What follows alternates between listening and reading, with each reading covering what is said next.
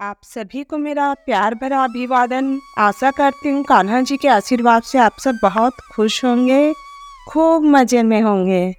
पिछले एपिसोड में हमने जाना कि ज्ञान प्राप्त करने के तीन प्रमाण होते हैं।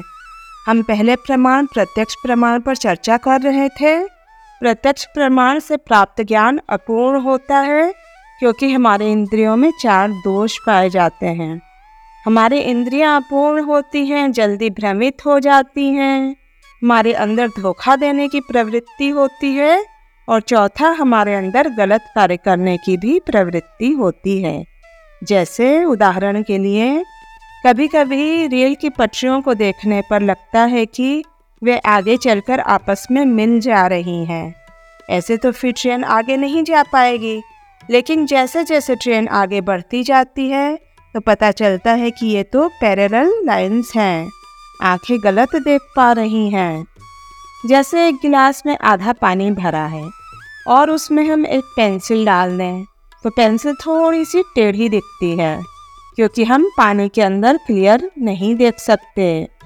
गुलाब जामुन खाने के बाद संतरा खाने पर संतरा खट्टा लगता है, लेकिन अगर गुलाब जामुन की जगह हम नींबू खाएँ तो वही संतरा हमें मीठा लगेगा, क्योंकि हमारे इंद्रिय दोषपूर्ण हैं, इसलिए अलग अलग अनुभवों के कारण लोग एक ही बात को अलग अलग ढंग से समझ सकते हैं। इस तरह हमारी इंद्रियाँ अपूर्ण हैं और इंद्रियों के अपूर्ण होने के कारण वे भ्रमित हो जाती हैं और भ्रमित होने के कारण गलतियाँ करते हैं। और जब गलतियाँ करते हैं, तब सोचते हैं कि गलतियों को छुपा लें, नहीं तो हमारी बेइज्जती हो जाएगी। इस तरह हमारे अंदर धोखा देने की प्रवृत्ति होती है। अब हम आते हैं हमारे दूसरे प्रमाण के ऊपर। इसका नाम है अनुमान प्रमाण। हम गेस करते हैं, ऐसा हुआ होगा, वैसा हुआ होगा। इसके सबसे बड़े उदाहरण हैं चार्ल्स डार्विन जी। उन्होंने क्या अनुमान लगाया? मनुष्य जो है, बंदरों से आए होंगे। क्योंकि बंदर मनुष्य जैसे दिखते हैं तो बंदर ही मनुष्य बन गए होंगे। लेकिन अब बहुत सारे वैज्ञानिकों ने इनकी बात का खंडन किया है तो कोर्स से इस बात को हटा दिया गया है। क्या हमें ऐसा अनुमान सही होते हैं? नहीं, अनुमान गलत भी हो सकते हैं। तीसरा प्रमाण है शब्द प्रमाण। यह हमको सही इन्फॉर्मेशन देता है। शब्द प्रमाण हमेशा प्रामाणिक व्यक्ति से ही सुनना चाहिए। तभी वह शब्द प्रमाण है। किसी भी व्यक्ति से नहीं, किसी भी अरे गहरे व्यक्ति से जो ज्ञान प्राप्त होगा, वह प्रामाणिक नहीं होगा।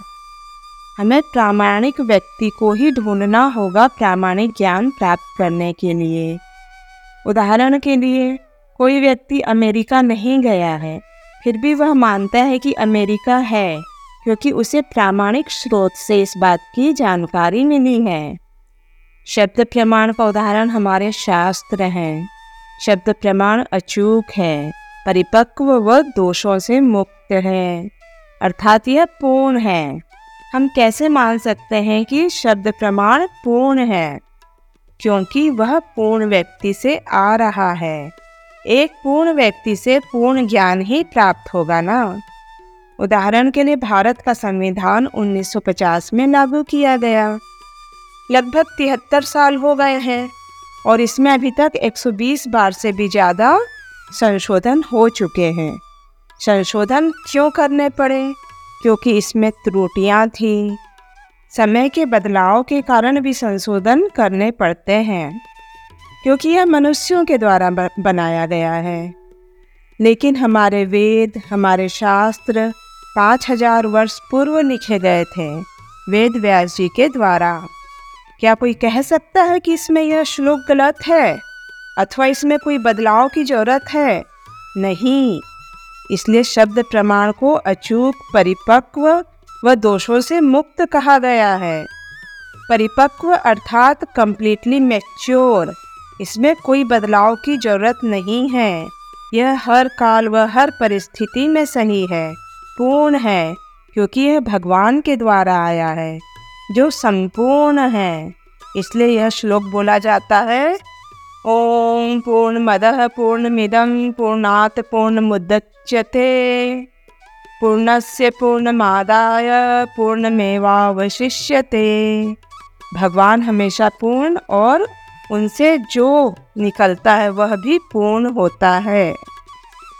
भगवान के शब्द ही शास्त्र है।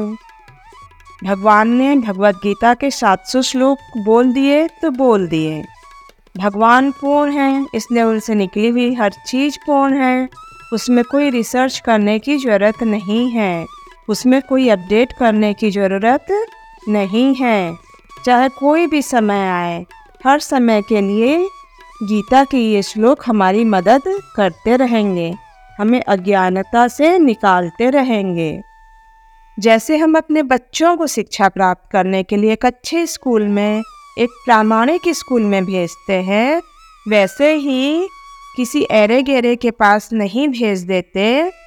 इसी तरह आध्यात्मिक ज्ञान प्राप्त करने के लिए भी एक प्रामाणिक स्रोत की आवश्यकता है।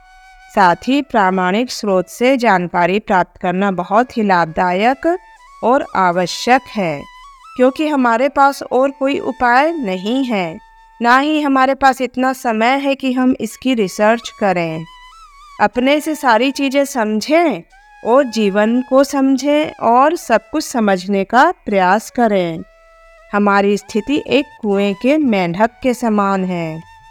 हम जब तक किसी ऐसे व्यक्ति से समझने का प्रयास नहीं करेंगे, जो कुएँ से निकलकर हमें समुद्र के बारे में जो जानता है वो हमको बताए। हम तो कभी समझ ही नहीं पाएँगे समुद्र के बारे में। हम तो बस कुएँ में ही घूमते रह जाएँगे। और दूसरा, यह समय और असुविधा को बचाता है। हमारा बहुत सारा समय बच जाएगा। सोचिए हमारा कितना टाइम लगेगा जीवन को समझने में, खुद को समझने में। अगर हमने प्रामाणिक व्यक्ति से सुन लिया तो फट से समझ में आ गया। और तीसरा, यह सुरक्षित है। कभी कभी क्या होता है नई नई चीज़ का एक्सपेरिमेंट करने के चक्कर में हम खुद को नुकसान भी पहुँचा सकते हैं, गलत मार्ग पर भी जा सकते हैं। परंतु जब कोई टीचर होगा, कोई गाइड होगा तो हमें हमेशा बचा कर रखेगा। भगवान को हमारी खुद की भौतिक इंद्रियों द्वारा या हमारे छोटे मस्तिष्क द्वारा या अटकलों द्वारा नहीं समझा जा सकता है। भगवान को तभी समझा जा सकता है जब वे स्वयं को शास्त्र के माध्यम से और महान संतों के माध्यम से प्रकट करते हैं, जो शास्त्रों के अनुसार रहते हैं। हमारी आँखों की हमारी कानों की, हमारी इंद्रियों की एक लिमिट है। उससे ऊपर ना तो हम देख सकते हैं, ना सुन सकते हैं और ना ही अनुभव कर सकते हैं। लेकिन भगवान जो हैं, असीमित हैं। तो हम उन्हें कैसे अपनी भौतिक इंद्रियों से समझ पाएँगे? लेकिन शास्त्रों के माध्यम से, जो कि भगवान ने ही बोले हैं और उनके महान संतों के माध्यम से अगर हम भगवान को समझने का प्रयास करेंगे, तब हम समझ सकते हैं। इसलिए जो शब्द प्रमाण है, उन्हें कभी कभी अपौरुषेय भी कहा जाता है। पौरुषेय का मतलब होता है भौतिक व्यक्ति, और अपौरुषेय का अर्थ है, जिसे किसी भौतिक व्यक्ति ने नहीं बनाया है। इस ज्ञान को स्वयं भगवान ने बोला है कभी कभी लोग बोलते हैं कि वेदों को स्वीकार करना अंधविश्वास है। नहीं, यह अंधविश्वास नहीं है। यह तो परम ज्ञान है। वेदों को भगवान ने किस तरह बोला है? भगवत गीता के चौथे अध्याय में भगवान बोलते हैं कि मैंने सबसे पहले यह ज्ञान विवश्वान, अर्थात सूर्य को दिया, और सूर्य ने यह ज्ञान मनु को दिया। और मनु ने इसे इक्ष्वाकु को दिया। इस तरह से यह ज्ञान एक परंपरा में हमारे तक पहुँच रहा है, बिना फेरबदल किए हुए। गुरु शिष्य परंपरा के माध्यम से जब हम किसी भी ज्ञान को प्राप्त करते हैं तो वह ऑथेंटिक रहता है और निसंदेह यह ज्ञान ऑथेंटिक है, प्रामाणिक है। इसके अनेक उदाहरण हमारे समक्ष हैं। तो आज की चर्चा यहीं तक। জয় শ্রীকৃষ্ণ